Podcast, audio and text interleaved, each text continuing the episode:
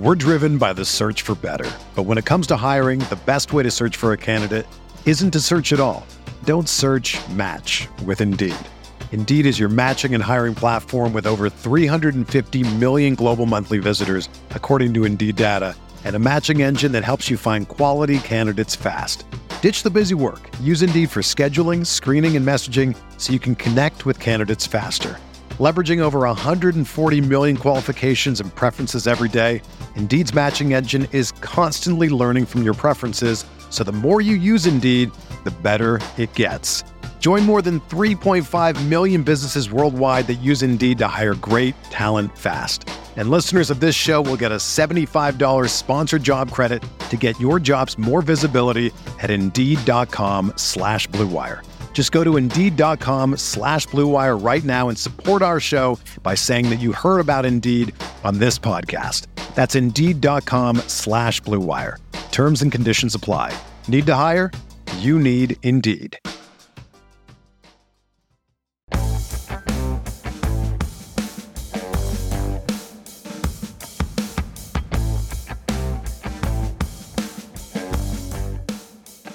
Drafting a pros versus Joe's team on the FFPC. That's what we're doing today on Stealing Bananas, a special edition of Stealing Bananas. We're live on the on the ship chasing airwaves. I'm Ben Gretch. Shawn Siegele is here. Pete is not, but Pat is to hang out with us while we draft. We're picking out of the 12 slot. Let's do it. We are. You look at ADP for FFPC best ball tournaments and wide receivers are the best pick all the way down. And that is both very fun and probably not the optimal way to approach a best ball draft. But let's say that we're four picks into a main event, and uh, it's wide, re- wide receiver, wide receiver, wide receiver, wide receiver. yeah, but those those turtles keep going. So I mean, six, eight. At some yeah. point, the roster construction explorer, the research out there does tell you to stop can we just ignore the research? We just keep yeah. taking wide receivers today. I'm down.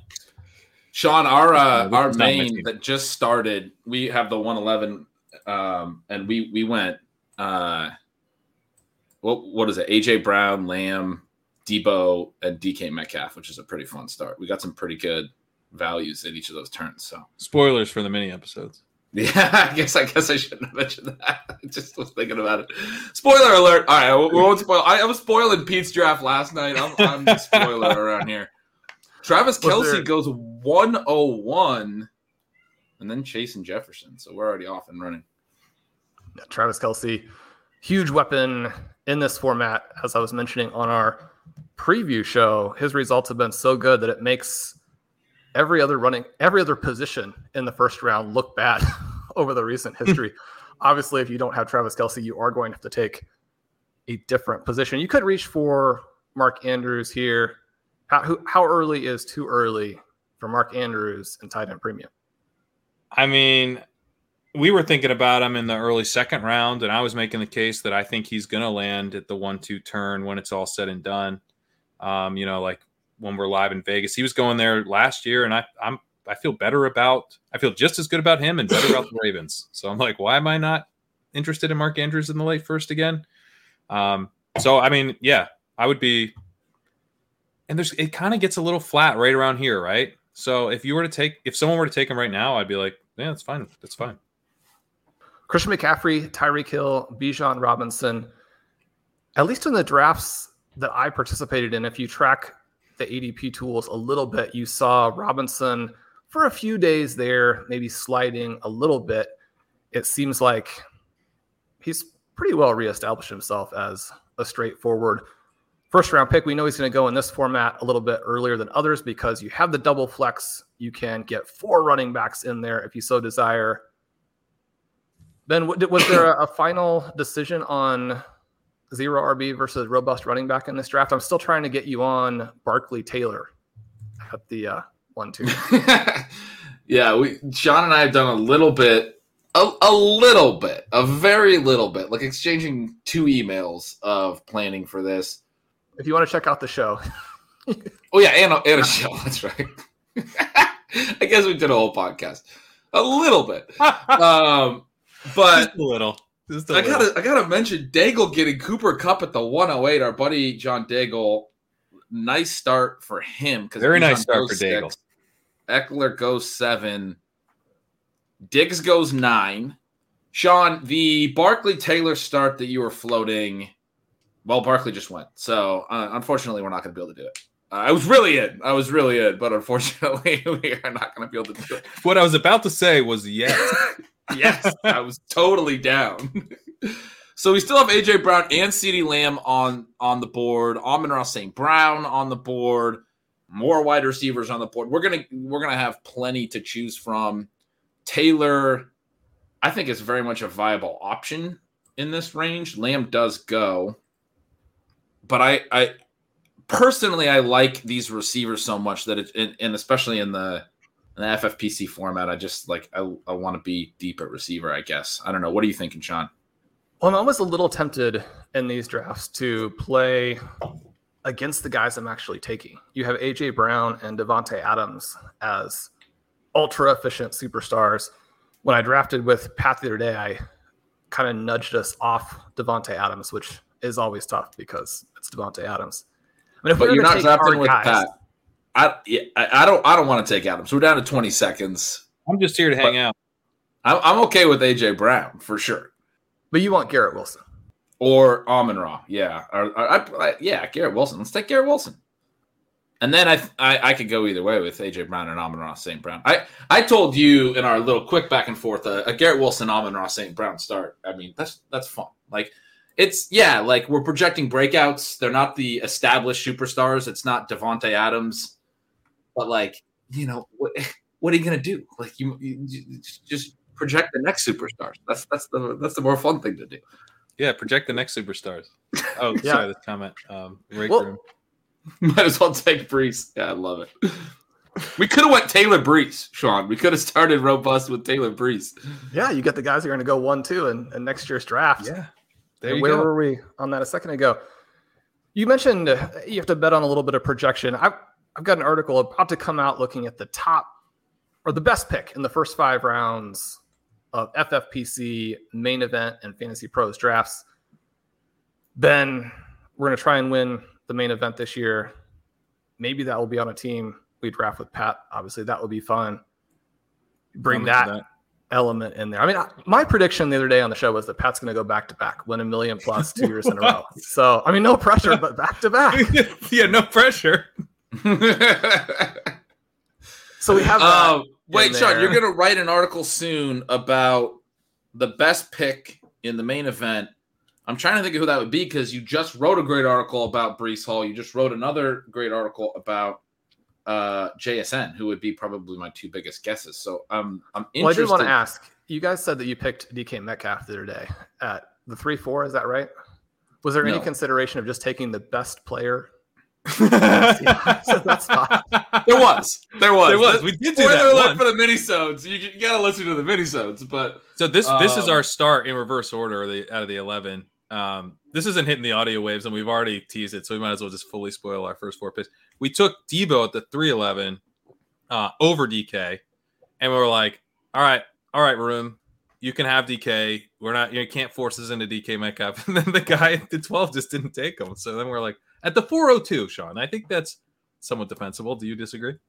No, I, I have some shares of Metcalf at the three four turn because I think that once he gets to that point, he is interesting in the case where one of the things in looking at JSN are that I mean you have rookie receivers who have come into loaded receiver groups before and dusted those guys, and yet you also have a case where Calvin Ridley comes out and puts up some big numbers along with peripheral receivers and tight ends on that Falcons team putting up big numbers, and Julio Jones goes absolutely scorched earth. If DK Metcalf fills that role this year, then I think at the three four turn is a place where I mean you would want to get a little bit of exposure. Metcalf is probably mildly overrated in terms of how people think of him as an NFL player from that, that. that. you know that combination of talent and skill together. And yet, I mean, he has the size, he has the athleticism. He's going to be in what seems like a at least mildly favorable offense. When you're getting those pieces, a monster season, if teams t- try to take away Tyler Lockett, if they try and take away JSN, which I kind of don't think is possible, it's kind of like t- trying to take away Cooper Kupp or trying to take away Christian McCaffrey. But if they do that, I mean, you could see DK Metcalf go off for 15 touchdowns, in which case, at the 3 4 turn, you probably want to have some shares.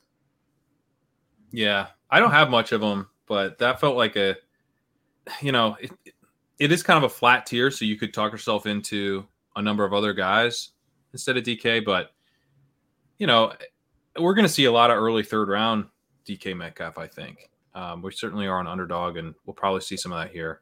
Um, and his ADP is more like mid third generally. So I was hoping maybe this is one of the cheap cheaper shares we see, and then we can move on with our lives. Yeah, I think that makes sense. I think I think your exact point was that we don't have to worry about drafting him anymore. We'll, we'll just get our yeah, one we just share. won't, and we won't think about DK Metcalf again, except on this team. Daigle Oh, but- with uh, Kupp and shots of Andrews. Daigle.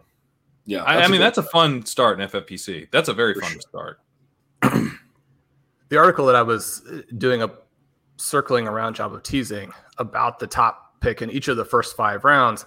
In the first round, you don't want to go out and just, you know, pick Justin Jefferson, which is obvious. Only one person gets that. I went ahead and decided to take a guy with a round two ADP as my best pick in round one. It was Garrett Wilson. We have selected him here. I like that pick. Ben, you mentioned in your I mean, but projections back- that you have Back that up a little bit. Yeah, back what- that up a little bit.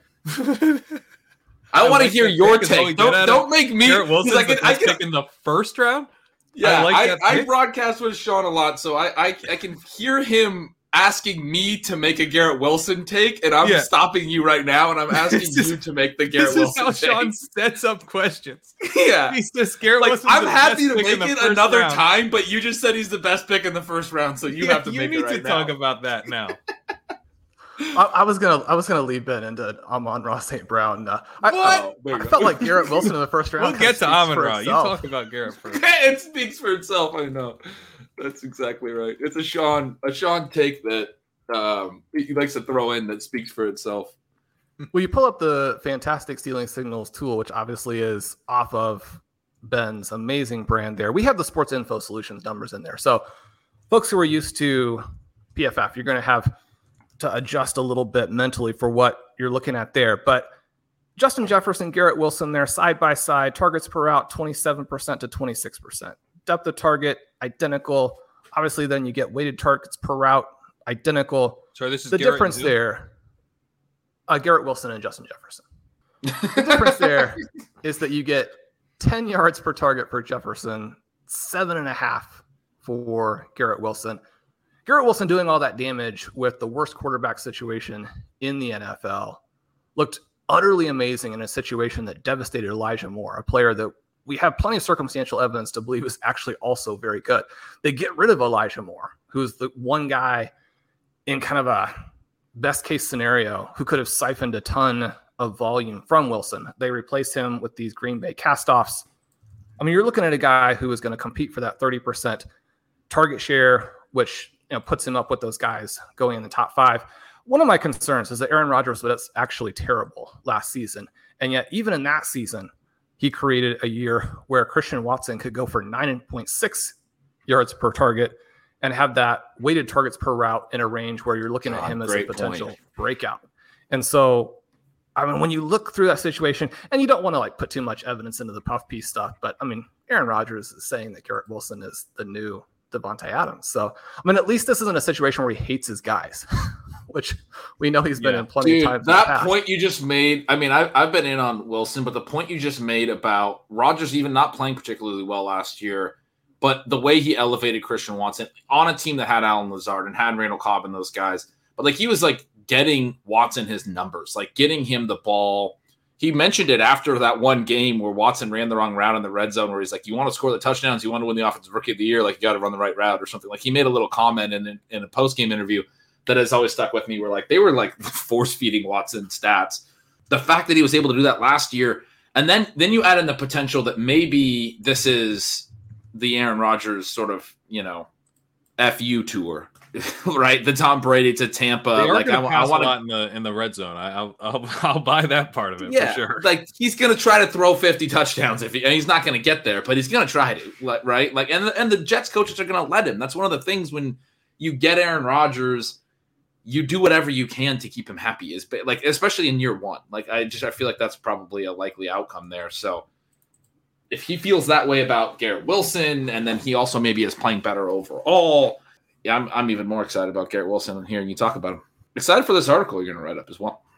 Because that's you said you're going to name the best pick in every round. That was the teaser for that was your first round pick. Well, you're going that was, hot it with wasn't your even a first round teaser. pick. It was a setup to get you to talk about Amon-Ra St. Brown. So let's let's, uh, let's give Sean what he wanted here and tell us about. Well, I don't know what, what was the question, Sean. I mean, Amon-Ra already at 30% target share. All Right. you got to do is generate, I mean, some efficiency. You're going to have Jameson Williams, who is like actually never going to play at this point. So, I mean, yeah, you were going to mention my projections where, yeah, Amon-Ra comes in real hot, above Davante Adams, above CeeDee Lamb, above AJ Brown, wide receiver six. Because I, I mean, it's not hard to project him for a lot of targets, and he's also been sneaky, really efficient despite being a low ADOT guy. Like he. We were talking about this the other day, Pat, but like the YAC has been there. The 2.4 yards per route run last year for a slot guy, like a low ADOT slot guy to be a 2.4 yards per route run guy is really impressive. it is really. it's like impressive. Cooper Kupp type. Yeah, because when you have an average depth of target that low, your yards per target is likely to be low. Yards per target is positively correlated with ADOT. The deeper downfield you're targeted, the more yards you're likely to generate per target because you get those splash play opportunities. Even if you catch the ball at a lower rate, when you do catch the ball, it, it means something.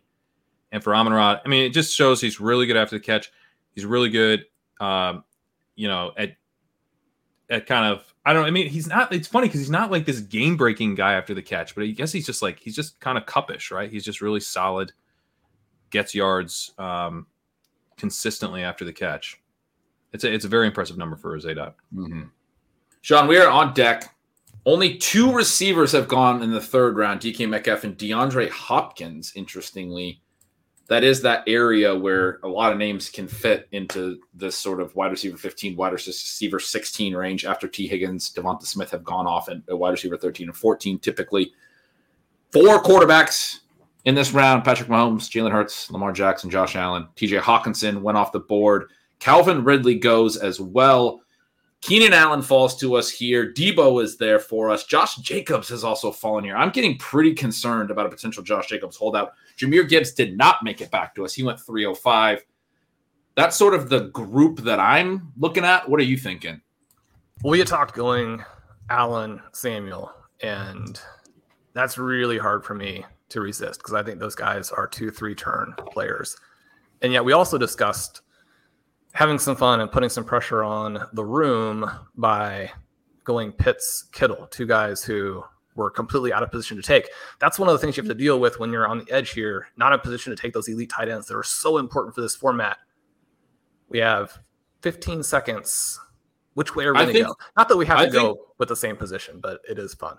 Yeah, I think we leave the tight ends out there uh, because of another way we've talked about potentially playing the tight end position, which we'll get to.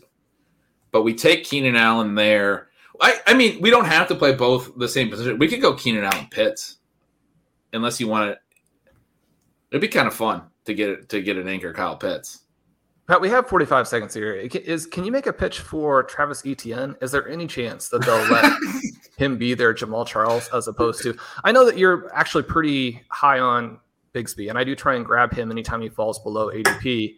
But I mean, that's the question I'm trying to really parse there with the Jaguars. Uh, the issue with Etienne, I think he is so he's he's misunderstood, right? He's he's like he's more like a Dalvin Cook or something. He's an explosion back. He's, his success rate was great, but he wasn't that great as a receiver, and they didn't use him much. And they weirdly been talking up Bigsby as a receiver, which isn't really even his skill set. So I'm just worried about the committee there.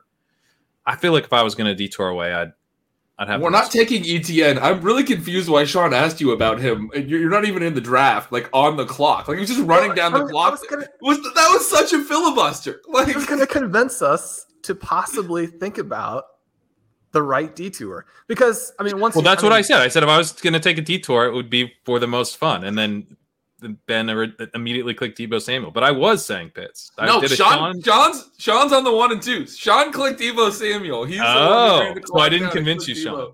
No, Well, I've done a bad job. I didn't convince Shawn Siegele to take Kyle Pitts. I, I clearly I need to dial in a little bit more on this stream. We do have a fun way to play tight end. it feels that- like a mistake now. I the the yeah. I oh, always want to have Justin you. Herbert goes elite. 402. I mean, I like the pick. I was kind of like holding out some vague hope that he might come all the way back to five six if we got Keenan at three four. That ain't Yeah, 503 is what I'm seeing there for his ADP. Herbert. Yeah, Yeah. Wasn't likely to come all the way back to five six in best ball, but Keenan and Deebo are pretty sweet picks at at the three four turn, though. I have to say. we have a really fun receiver room. I mean, that's all that matters. Literally the only thing that I care about. Let's just keep taking receivers. Can we take 20 receivers? I love this comment. If you're going to take a running back, why not the running back that is in fact a wide receiver? Deebo Samuel. love it. So Josh Jacobs have- finally goes at 404. Sean, of all the names that we discussed there, you didn't even consider Jacobs. Can I take that to mean that you are as concerned as I'm starting to get about a holdout? He's been a guy who has talked about um, it's not about him, it's about the guys coming behind him and those types of things. Um, way back when he was a rookie coming into the league, there was a lot of talk about his, you know, maturity, some of the stuff about his upbringing. I know there was uh, stories about how he lived in a van growing up and you know a hard upbringing but how and it helped like raise his sisters if i if i remember correctly i don't want to mess that up and i apologize if i am messing it up but the idea was that he was a very grounded human being as a result or that was the point of a lot of those stories with jacobs. He's he strikes me as the type of player that would care about the bigger picture. Is that something that you're feeling as well with jacobs? Like i, I feel like he might actually hold out like and really push this whereas barkley has already signed and, and is back. Well, I like Josh Jacobs, and I, I like anybody who is going to make a really strong stand for whatever their personal integrity is asking them to do. I think that practically it may not work that way. I mean, you think about one of the things that's really hurt running backs, and the main thing is just that guys like Ezekiel Elliott and Joe Mixon are not going to age very well. Their teams are not going to want them. Josh Jacobs is probably somewhat similar, although I think that I mean, you could make a case certainly that he's better than Joe Mixon.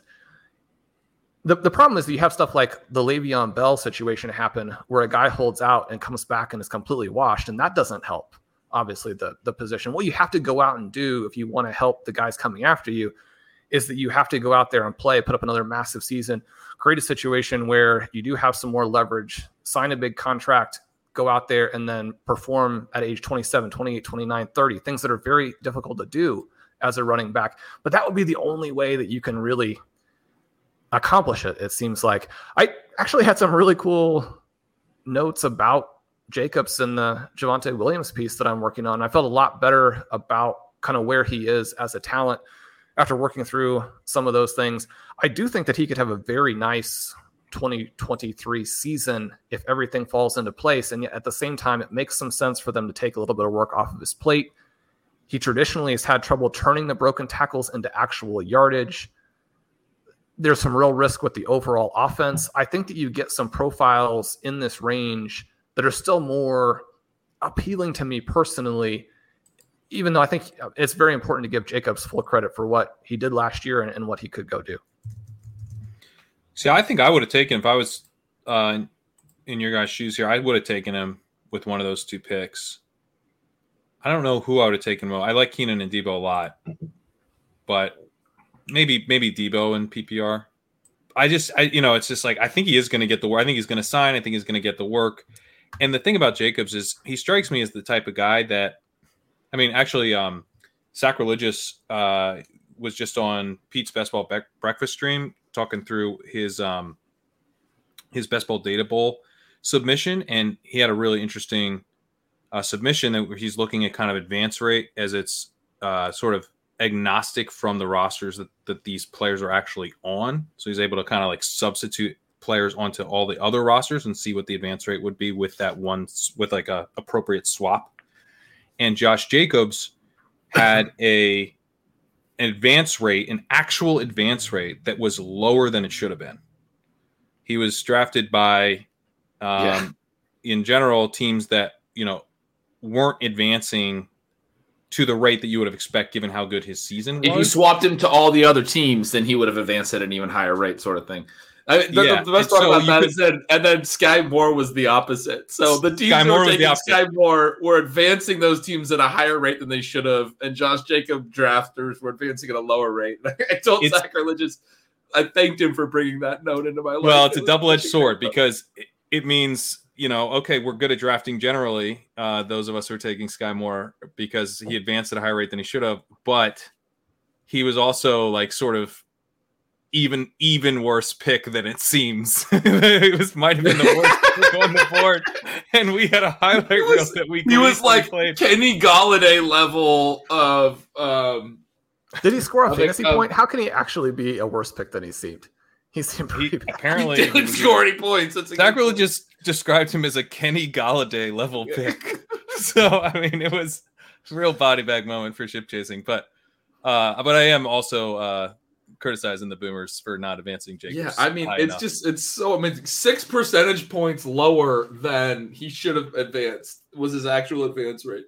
But I think that speaks to the fact that Jacobs was better liked by maybe a, a more normie drafter, shall we say? So I think when when he signed, I think he is going to sign. I think he will rise quite a bit in ADP. Like, I, I think he could be in the middle of the second round, given what he did last year and with a new contract. Like, am I? Do you guys disagree with me? No, that's that? a really interesting interesting application of that data point. That that's the type of person that would overdraft him from this point forward if he signs. But again, like I'm I'm legit worried he doesn't sign. Like, aren't you worried that he? Aren't you worried about? Aren't you worried about? not that worried. He doesn't No. have any leverage. Saquon just signed. Saquon provided a path. Like, you know, one of these things, like they could go, we'll give you a million dollars more in incentive than Saquon got. Yeah. He's not signing that. And and technically he did do something for the guys who came out. Like it's like you don't sign the franchise tag, you use the, that leverage to get a better version of the franchise tag. That's that's like a, a thing running backs can do now. So I, I yeah, think that's Saquon did provide that path. No one. So they said that there's not uh, after that date they can't negotiate a long term deal, right? And so the loophole was Saquon just negotiated a different one year deal that was Right, better than the franchise tag, and that does provide an out for Jacobs as well to negotiate a much better one year deal. And like you said, it, it probably will have to come in higher than Saquon's to get him to get him in because you know uh, Saquon's been sort of criticized for not getting enough or, or folding or what have you, but um, he obviously got something added. my my feeling on this stuff is that I want my discount, you know, and then I'll then I won't be worried about it, right? But like I'm getting Jacobs at the 309, 310, sometimes in the early fourth. Like I'm getting a big discount, I think, relative to where he would be going. And I think that discount is only temporary. Um, he often goes after Breece Hall now, which makes it easy for me because I'm I'm still taking Breece Hall ahead of him. so, you know, but now it's like everyone's gone. Andrews is gone. You know, all the other running backs are gone. Uh, Josh Jacobs sitting there. Like to me, it's it's an easy click right now. Our buddy Robert in the chat says, "Can't you guys start discussing your pick before you get on the clock? Stressing me out." Maybe hasn't hung out on a lot of ship chasing streams before. This is basically what we do every time. We're like afraid to talk about it before we're on the clock. Uh, looking at a few of these Just other, the, the final kind of little note there. I, I I agree with everything that Pat said. I for me, if Allen and Deebo are still there, it's still not a big enough discount. I think. Interesting. The chat Okay. also recognizing my Rubens beard. Nice work. I was gonna say a couple of the other. Te- well, we're on deck. I guess. I guess we'll talk about some of the other teams coming up. But like a couple of the other teams' starts so far, Sean, we've gone four straight receivers. We're on deck. Diontae Johnson, Drake London, the last couple receivers off the board. At running back, we just had Alexander Mattison and Miles Sanders go off. You floated an idea to me prior to this draft for this turn it looks like we might even get a more fun version of that is just the kind of note i'm going to make back to you the drafter ahead of us is down to 10 seconds on the clock just waiting until that pick comes in before we actually talk through this so david montgomery goes Sean, you talked to me, floated an idea of potentially hitting on some running backs in this range. J.K. Dobbins, one of your favorites, 51 ADP. That's like the third pick of the fifth round, has made it all the way back to us at 512. Uh, so now we get like the potential to hit some really interesting running backs in this range. He did land on PUP to start camp. They signed Melvin Gordon. Are you thinking about Dobbins here? Where are you at? Yeah, I, I mean, I'm thinking that Dobbins is is the pick. We had floated making some huge reaches here. We don't necessarily. But let's wait because they to. they might make it all the Yeah. way back around to seven eight. So let's not mention Right, all of them right. quite yet. Well, I was just gonna say Uh, destroy, not destroy the ADPs, but but Yeah. potentially hurt them some. We'll just pretend like we don't like no one's gonna be able to figure out who those players are. We got J.K. Dobbins. Um, who do you want to do with the other one? Well, you had mentioned some interesting quarterbacks. We have Justin Fields here. Yeah. We do have Justin Fields here. I'm happy to take Justin Fields at this price. 51 ADP, another player going in the early part of the fifth round. We would have an opportunity to take him at the very end of at the at the, at the 601. We could also take I mean DJ Moore is the other guy that's really fallen. We could have taken them together. We did take Dobbins, so we can't do that, but uh Godwin is the next receiver after Moore, a guy I really like as well. A lot of good options here because there's also the other uh, players that you wanted to reach on that I think are still in play. 14 seconds. I'll let you make the final call here. No, we'll throw it back to you. You have Godwin with the same projection as the guys at the four five. I mean the three four. it's unbelievable. The time ran out. you guys have to make a decision sooner. In 10 seconds, and Shawn I'll- I'm I gonna go back to you. 14 seconds. I- I'll leave it up to you. And he goes, ah, I'm going to throw it back to you and talk each other's two seconds. That's unbelievable. I had us poised there for what we were going to do. I just wanted to see if Ben would come out and say, "Take the fifth receiver, take well, I Chris mean, I, Godwin." I, I did want Godwin is tied with those guys at the three-four turn in your projections. He's tied with Calvin Ridley. Shawn is sick. The chat. I mean, I do this with him all the time, and it drives me nuts. But no, uh, Fields is a good structural pick there. the chat is having a rough time with what just happened. this is un- I mean, I couldn't handle it. I can't believe that Shawn threw it back to you with 10 seconds left. No, he threw it back with two, and I was just stunned.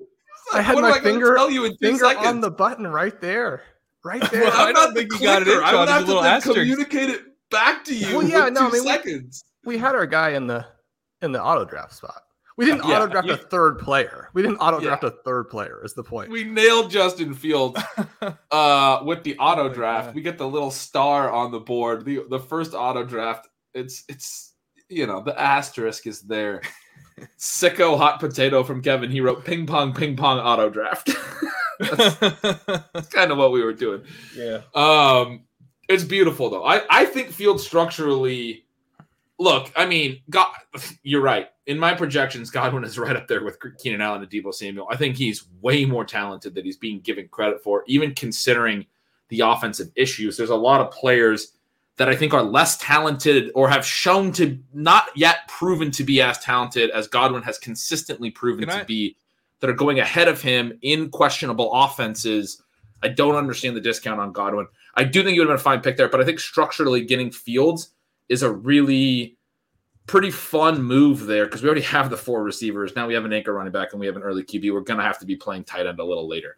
Go ahead, Pat. Can I press you guys a little bit on Godwin? Especially Yeah. since now, well, you guys didn't take him, and I, you know, I have no skin in the game on this one if you did, but he's just someone that I haven't been able to share the enthusiasm with. I mean, I like literally just took him about three minutes ago while you guys were drafting uh, in a in a slow draft here, so it's not like I'm out on him, but I took him there in the sixth round, and I was like, oh, this is this is sweet. But I don't re- like the thing of you know he he's kind of the same value as the guys going at the previous turn. He he looks to me like in his statistical profile like more of a volume play over the last couple years. I, I'm actually a little bit nervous about him in terms of you know him coming off this ACL tear last year didn't really post the efficiency numbers we were looking for. Certainly that could rebound in the second year off of that. Um, but like what what is the statistical case for him being that kind of like level of slept on talent? Because he in a number yeah. of the things that I look at, he didn't rate very well. I'll note one in particular, an open score last year. He was very poor. He had an open score of 42 last season, which um, was like 90th among all wide receivers and tight ends. It was uh, pretty poor just among the wide receivers as well. I've just yeah. So ends, but yeah, the the, the statistical case would be the statistical case would be that 2022 isn't indicative of who he was. He was coming off a late season ACL tear. This time last year during draft season, we were talking about him missing a lot of the year. It was a pretty big surprise that he actually played week one. He talked after the Munich game against the Seahawks about that being the first game he trusted his knee. That was week 10.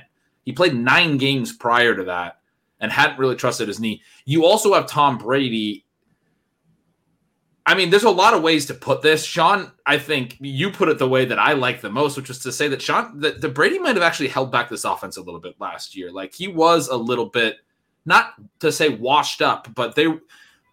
You said the last couple years Godwin's been an underneath sort of compiler. That's absolutely the case. Last two years, eight out of seven point six and six oh. The four prior years of his career, well, the, the two prior years, 10.3 and 10.1, that was sort of his middle prime the first two years, 13.2 and 12.8, a, a higher than average ADOT as a rotational youngster when they still had like Deshaun Watson, uh, DeSean Jackson, and they had Jameis Winston playing quarterback. He was rotating sort of with DeSean Jackson, uh, you know, as the other receiver opposite Evans. He at, at, a, at a young age had a strong yards per target at those ADOTs. In my projections, I have a, I use RACR, which is the uh, air yard metric that is basically like yards per target, but it's how many air yards they convert into receiving yards. Um, but I also use a depth adjusted version of that. It's very similar to yards per target, as you were describing earlier, Pat, that at different ADOTs, the RACR is going to track differently. So I adjust for the actual average depth of the target and then how many air yards did they convert at that depth. Godwin is well above average at all of his depths, including last year. At a 6.0 ADOT, his yards per target was actually above average, sort of like a mini version of the Amon-Ra St. Brown stuff we were talking about. His yards per route run, not it was a career low last year, but I do think he was, you know, again coming back from an ACL, playing earlier than he sort of should have been, and was still pretty good. A 1.76 yards per route run, career high 23.6 uh, targets per route run. Again, the low ADOT's going to influence that. But basically, he's a guy I think that's won at all depths. He's won as a deep rotational deep threat early in his career. He won as like an intermediate, regular 10 A dot guy. And then the last couple years, I think m- more to do with Tom Brady than like his limitations was an underneath guy. And then especially last year after coming off the ACL, is like, okay, we're going to definitely make you an underneath guy. But like still was pretty good in that role. And so, like a lot of people talking about, like Michael Gallup, he's going to be a second year removed, yada yada. Before Michael Gallup's ACL, he wasn't even good. The two years before his ACL, 2019, uh, 20, 2020 and 2021 were his two years prior. He tore his ACL in 2021. 2022 also not good coming back from the ACL. So there's a real question of like what you think he's getting back to two years removed from the ACL. I feel like Godwin doesn't get that benefit of the doubt just because he played through, like coming off the ACL, played more than he should have, and was still like pretty good. And so it's hard to be like, oh yeah, 1.76 yards per route run. We need to discount that as well. But I think we do. Like other than that year, he's never had a yards per route run below 1.87. Had multiple seasons over two, multiple more seasons over 1.9. Like he's been a very good, consistently good player at, at different depths and at different in in different roles and now the the big thing for me just is 2022 he was playing off an ACL. The second year off an ACL, he's the guy that I think we should be talking about. Second year off an ACL should be better than he was last year. And I, I, feel like that, that's not mentioned with Godwin. I don't know. Maybe that's mentioned a lot, but I feel like it's not. I've made the case that I think the Brady has hurt both of their profiles in ways that tend to not get focused on because you have all of the passing volume with him, right. which is obviously very good.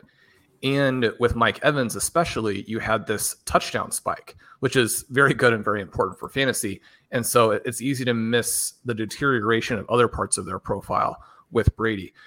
And the thing with both of those guys is they're going to get a downgrade, they're going to get a bad quarterback, but I mean, these guys are used to playing with quarterbacks who have some pretty severe limitations. Right. These aren't guys who are playing with superstars. And so I think that that almost offsets. Now, again, I mean, anytime you're playing with Baker Mayfield, you know what you Yeah, one of- one of my- that's a big risk. But One of my rules of thumb with the NFL is that it can always get worse.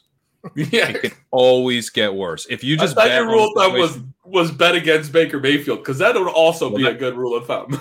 that is starting to be a, a rule of thumb as well. But it's it's just like you know you're like, well, I don't know who Ian Book is, but certainly he can't be any worse than what we've already gotten.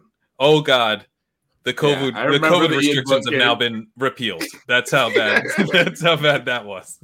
So I mean, I I'm a little skeptical that I, I I don't disagree that like Brady was probably hindering them at the end, but that doesn't mean that someone couldn't hinder them worse. I thought you were also alluding to the fact that it was always possible the Bears and Falcons might run fewer plays. Just selected a quarterback where That, that would hurt me. Uh, that would really hurt me. I'm, I'm building a portfolio that's like that can't get worse, but maybe it does.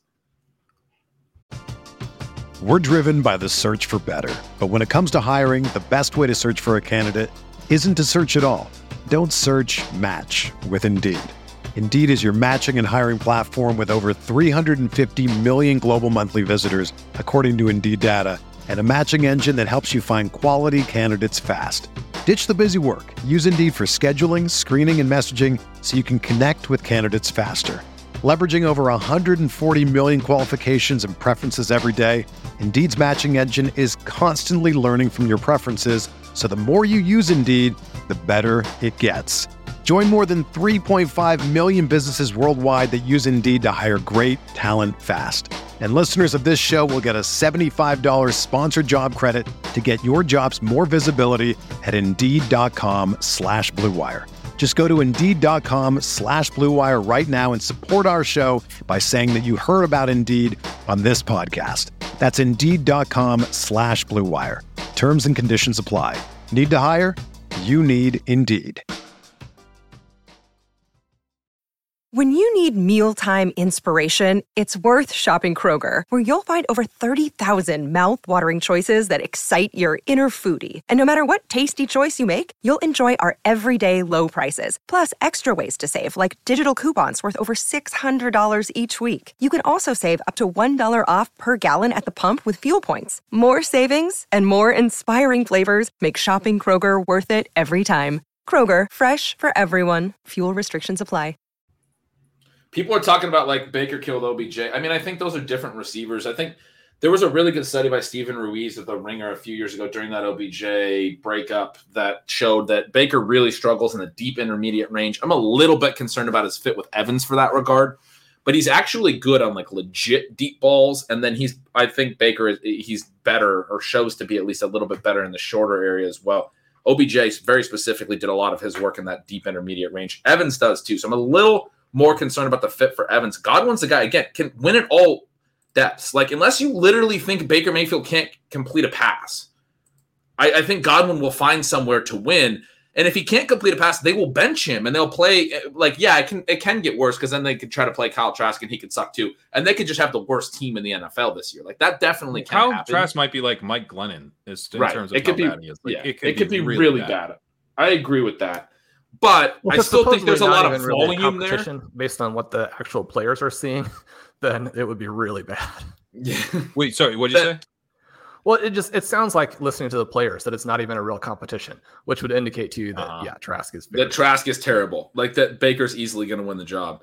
But and then obviously you're going to get like 10 batted passes batted down at the line of scrimmage every game cuz Baker can't throw over the line of scrimmage for some reason. But like I don't know, man. Like this team has nothing behind them. The only other guys you can even project for targets are Russell Gage and Cade Otton, and neither of them is like that inspiring. And there's not a lot of depth beyond that. I love Trey Palmer, day three pick. I mean, he actually has an open open runway because there's no one else down the depth chart. No running backs. They're not going to be like super run heavy. Like we've been talking about that with Tampa's running game all offseason. Like they don't really have anything. Rachaad White obviously could be something, but he wasn't great last year, and he's the best bet, but nothing else behind that. Like, what else are they going to do but lean their offense into Chris Godwin and Mike Evans, who are very clearly the best two players that they have on the offensive side of the ball? So my concern with that would be, well, you guys should pick because we don't need a repeat of that. Yeah. So we get Pat Freiermuth goes off the board and David Njoku right before us here. Freiermuth is one I was interested in. Shawn, our you know secret running backs went as well. Probably not that big of a secret. We are back up. There are a lot of fun receivers still. Jackson Smith-Njigba has gone, but we have Kadarius Toney at the top of the queue. Just kidding. Treylon Burks, uh, Jordan Addison, George Pickens, Jahan Dotson. I feel like Dotson might even be the one that I like the most. Just like really intriguing to me. Any of those guys sounds really fun. Where are you at on on this turn? Well, we're not emphasizing the correlation plays nearly as heavily in our fun draft here, where we also 72 teams. That's what we have to beat, right? 72 teams. Yeah. So we're going to build the perfect roster. Once once you have J.K. Dobbins and Justin Fields, you've got the perfect roster. So we're going to build the perfect roster and not worry too much. But I do like having Dotson opposite that Deebo Samuel play. I like having him with the week 15 with Garrett Wilson. The second guy here, I'm going to think James Cook is kind of interesting. Give us a second running back. Pickens, Burks will be the other two plays. Then you and I have talked about how we still like Burks, even with and maybe even more for the upside after the DeAndre Hopkins signing. I mean, Pickens could end up, you know, being like wide receiver 15. You, You get love James breakout Cook. year If- two. you love James Cook. If you want to take Cook, we got 10 seconds here. I'm comfortable with it. Structurally, we I feel really good about the five receivers we've already built. A second running back here would come. Burks would be my pick for the wide receivers. We are going to take Cooks. I want to hear your case on Oh.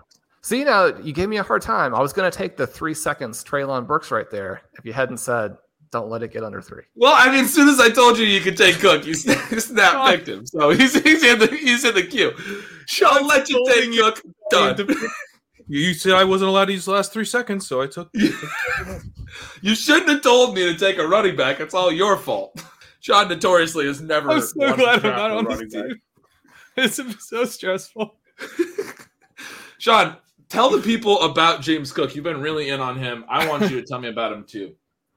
Well, I think when you look at James Cook and you get the explosive numbers, you get the before contact, you get the after contact, you get e- interesting evasion numbers. Now we know with the Bills that you're getting put in a situation where maybe there aren't as many defenders there, but I like to see these balanced profiles, especially in an offense or a situation where the team's kind of bet on this guy, and we get all the mm-hmm. discussion about Damien Harris and Latavius Murray behind him, and yet if we got a little bit of a move in this Bills offense, and if there was any truth at all, which Pat and I made a big trade where we gave up Justin Herbert and Ja'Marr Chase, which the Ja'Marr Chase part, I don't know. I may move him up to number one in my super flex rankings because I just don't really want to have a QB up there. I want to push back against all this anchor QB. We made that move for Josh Allen and AJ Brown. If you're going to get AJ Brown back, you're like, okay, we're, we're going to make that move. What? But if what we get a lot less- about right now, I'm talking about. Josh Allen. Josh Allen's Okay. profile. Is he going to run the ball? And if he doesn't, Okay. and we actually get a few passes to the running back, this is going to be the time when There we go. With a quick That- aside for Ja'Marr Chase, number one overall in I, Superflex. yeah, it was like, why are we on about Josh Ja'Marr Allen. Chase? I asked you about James Cook. What are we talking about Ja'Marr Chase, number one overall in Superflex Dynasty for? This is a Josh Allen point. it's a James Cook argument. anyone who Right, wants to Cook, not participate in the in the RV Triflex leagues, jump in there. FFPC Dynasty is the best. Got an. FFPC stream going, FFPC Dynasty. Find your way over there. You can play Superflex.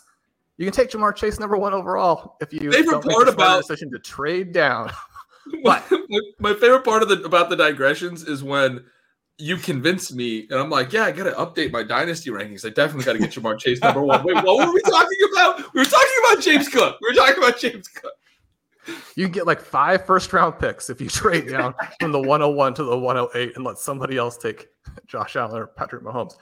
But if we get some of these dump off passes to the running back, if we get a situation, we're talking about an offense that is either, I mean, an offense that obviously is in that sort of top three group, but there's also the percentage that in any given year, they could gap the Chiefs, they could gap the Eagles, they could gap the Bengals, and that part of it would go through a dynamic pass catching running back who was having to deal. I mean, when you're talking about the defenses, they're having to deal with all of these other things. They're having to deal with Stefon Diggs. Maybe then now they have to deal with Dalvin, with a Dante, Dalton Kincaid.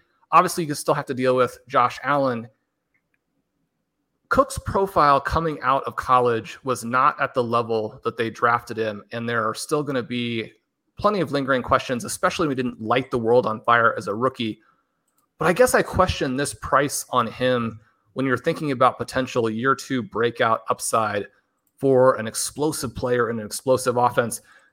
When we get into this range and you're t- starting to think of zero RB candidates and who could be a massive league winner for you, I'm always looking at these guys who maybe are being faded just a tiny bit because they're not huge, because they're fast as opposed to huge tackle breakers. That's given us a lot of big names, especially even for one or two years. But you think about a guy like, you know, Austin Ekeler. Now, Ekeler brings some things to the table that I don't think James Cook is ever going to bring. But I mean, you have these profiles that explode through when we're You know in this think he's more range. I like, just think Shawn? you have to create some exposure I think he's more like D'Andre Swift. And a, a non-injured version. A non, yeah, hopefully a non-injured version. Um, but I think he does like for good and for good and for bad. You know, he's he Yeah. I think may have some of the same like tendency towards the explosiveness at a at a frustrating level for NFL coaches potentially, um, and that I think maybe makes him a little bit vulnerable to a Latavius Murray or Damien Harris, probably Harris, uh, taking a lot of like the early down stuff or short yardage stuff in a similar way to like Jamaal Williams. But uh, if you told me a year ago that you could get D'Andre Swift on the Bills, I think we, we'd be like, oh my God. So, you know, that profile doesn't seem as fun after Swift has a injury plagued and, uh, you know, a season that the, his coaches literally give up on him and draft a draft a clone. But if he stays healthy and adds, you know, that explosive element like he did last year, I think Cook I want to be overweight. It's like a risk. It feels a little risky, but I definitely want to be overweight, and I I'm pretty solidly overweight on him so far in my best ball stuff. So this is a profile that you feel very comfortable with in this price range. For sure, yeah. Um, I started to get a little bit. I think I was up at like 16% on him in my best ball portfolio. I'm down to 14%, and that's like more kind of where I wanted to get. I was like, I don't want to get carried away with this because I could see it. I could see Harris consolidating in a Singletary way because Harris, I think, is a little underrated as a pass blocker and as a receiver. Even he's been decently efficient as a receiver, and we've already seen them just be like, we we're going to go with the trustworthy guy. So I think there's like Cook gets kind of sidelined risk, but there's also Cook is a healthy D'Andre Swift on the Bills upside. So I don't see how you're not overweight. I'm not drafting with two million dollars, so maybe there aren't quite as many teams. But if I'm 25 percent, is that is that too high on James Cook? I don't think so. I mean, he, he's got the upside to pay that off. So um, I, I would be fine with that. I personally, I just the the success rate on him scared me a little bit.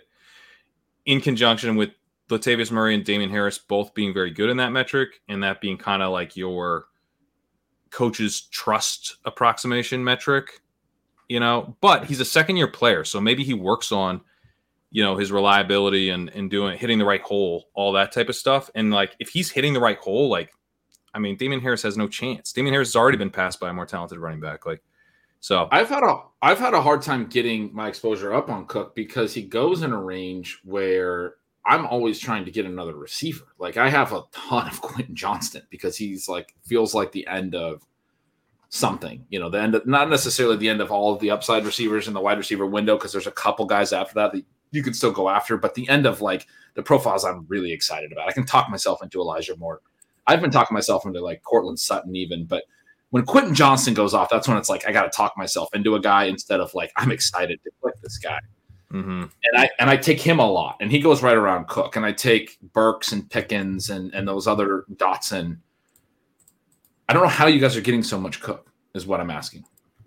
well, I kind of panic around round six and go, or sometimes around five, and I'm like, I'm gonna get locked out of receiver.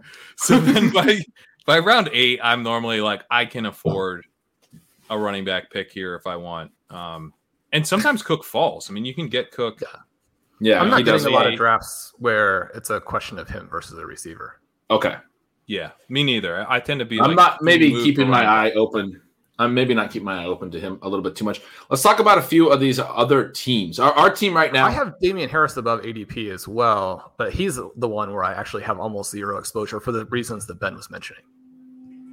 Interesting. I'm overweight on him, but only at ten percent. So I'm, I'm mildly overweight on him. Yeah, I take a lot of Harris. I don't. You, you, you well, like I just I have guys? different pl- yeah different players in that range that always seem to be Ah, I see, a pretty clear cut pick. Got it. I take a lot of Harris and I take less Cook as a result of what what I perceive to be less opportunity cost with Harris. So that's interesting. And my other thing with the Kincaid pick, and I've talked about this on a few different pods, but I think there's a couple teams that have gone to where they want to be able to put two tight ends into the formation, force the defense to either stay in these light formations with the two deep shells that they've been doing, in which case they can do a two tight end run formation, or put another linebacker on the field, in which case they can split out one of the tight ends. They have the ability. So I think the Giants did it when they acquired Waller, and they're going to do that with Bellinger a decent amount. I think that was the idea with Kincaid and Knox. I think that was the idea in New England with Gesicki and Henry. And so I, I do think that the Bills taking Kincaid to some extent it will lead to some formations where they put two tight ends out there, the defense stays in the light boxes, and they decide to power run. And I think that will be more of a Harris or a Latavius Murray set. Not not that this is like a massive point or anything. You guys are making great points about like if Cook is just better, then he's just going to be better. But I feel like we might get a little bit more power running from Buffalo than we have in a long time. Their p- pass rate over expected has been way high, and it might be back at like five percent instead of nine percent or something. And it might be the bigger backs that are doing that. That's just like a, a reading the tea leaves with the with the offseason moves thing. That's interesting. I mean, the most fun way to play that for them is to is to do the explosive version and put Cook Yeah. back there. Yeah, that's fair. And they and they're probably smart enough to do that. I, I just think And of like Kincaid oh, is also ends. a. Uh, I mean, Kincaid. You know, keep we keep hearing it. He's basically a big receiver. So if you want, if if, if you're at a the 12, idea is the flexibility. Yeah, explosive, Yeah. explosive twelve. Get ex, get Yeah, explosive. that's a good point. Kincaid and Cook. That's a I mean, I don't know. what That's the way they. That's the way they probably will do it, though. You're you're actually probably right. Sure, we are uh, on deck. We just had Samaje Perine, Dalvin Cook, AJ Dillon go in this round. Michael Thomas, Zay Flowers, Rashod Bateman were the last receivers off the board. A Couple quarterbacks have gone as well. Top of the ADP queue is Kadarius Toney, hilariously, uh, or I don't know, maybe that's not hilarious. Zach Charbonnet, Chig Okonkwo, who is falling some more running backs. Rashaad Penny looks interesting to me, Shawn. What are you feeling right now? Well, I think we want to start our tight end push. Okay. And it seems like we have a RV slash ship chasing approved tight end ready to light the world on fire. Oh, he wants to roll Right a clip. here. Pat, you better get a clip up. He's ready to roll your clip. All right. And then on But wait, let's let's let's make let's make the second pick before we roll the clip. But the clip is going to have to be in the queue. Shawn goes with Greg Dulcich. This is a 44 Over second Dol- clip. How much time do you have? Can I play the Over clip? and then- time? No, we don't have time to play the clip.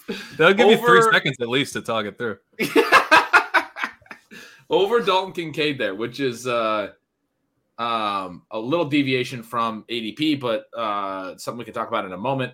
Shawn, we are down to 40 seconds with our second pick. I like the tight end pick there. We have five receivers. We've got the one quarterback. We now have one tight end. Do you want a double top tight end? Do you want to get our third running back? I think What? both of our I mean- first two running backs have week 13 buys. I'm just going to put that out there. It's not a huge deal, but I, I it kind of makes me want to take Rashaad Penny. Okay, well that's a possibility. I mean, it's hard. I mean, Rashaad Penny may be the best running back in the NFL, playing for Philadelphia. He is always hurt. This is the end of kind of the wide receiver tier. Once Dobbs and Skyy Moore are gone, you're going to then draft receivers who are throwaway picks. Rashaad Penny. You want to take Dobbs? Go for it. Or Skyy Moore? Go for it. Skyy Moore. Take Skyy Moore. I thought Shawn wanted to take Penny there. I, I need to work on my Shawn. Wh- who did you really want to take there, Shawn? You want to take Skyy. He want. I, I know. The, I know Scott. Shawn. I thought it was Penny. No, he All right, wanted to I'm take. gonna I take- wanted I'm gonna have to take a Shawn course. Okay. And that'll do it for part one of our special stealing bananas ship chasing pros versus Joe's draft with our special guest, Patrick Kerrane. So much fun to have him on the show. I love listening to Pat and picking his brain for all of these little insights. We're going to have him back on part two. The draft will continue. We will not time out in part two. I can promise that. Again, been so much fun. Appreciate you all listening in with us. I'm Shawn Siegele. With me, as always, is Ben Gretch. You can follow at yards per Gretch. Sign up for Stealing Signals. He has his projections post out. Sign up for Stealing Lines. Love to have you join us over at RotoViz. The coupon code there is RVRadio 2023 for a 10% discount on your one year subscription. Colin Kelly and I have King Cap on this week in RotoViz overtime. Such a fun week. Drafting is into full swing. We'll be back with part two. Love you guys. Talk to you soon.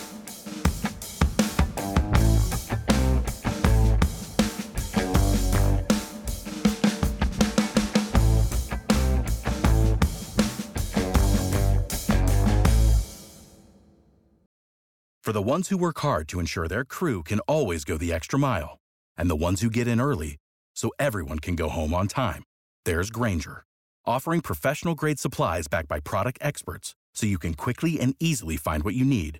Plus, you can count on access to a committed team ready to go the extra mile for you. Call, clickgrainger.com, or just stop by. Grainger, for the ones who get it done.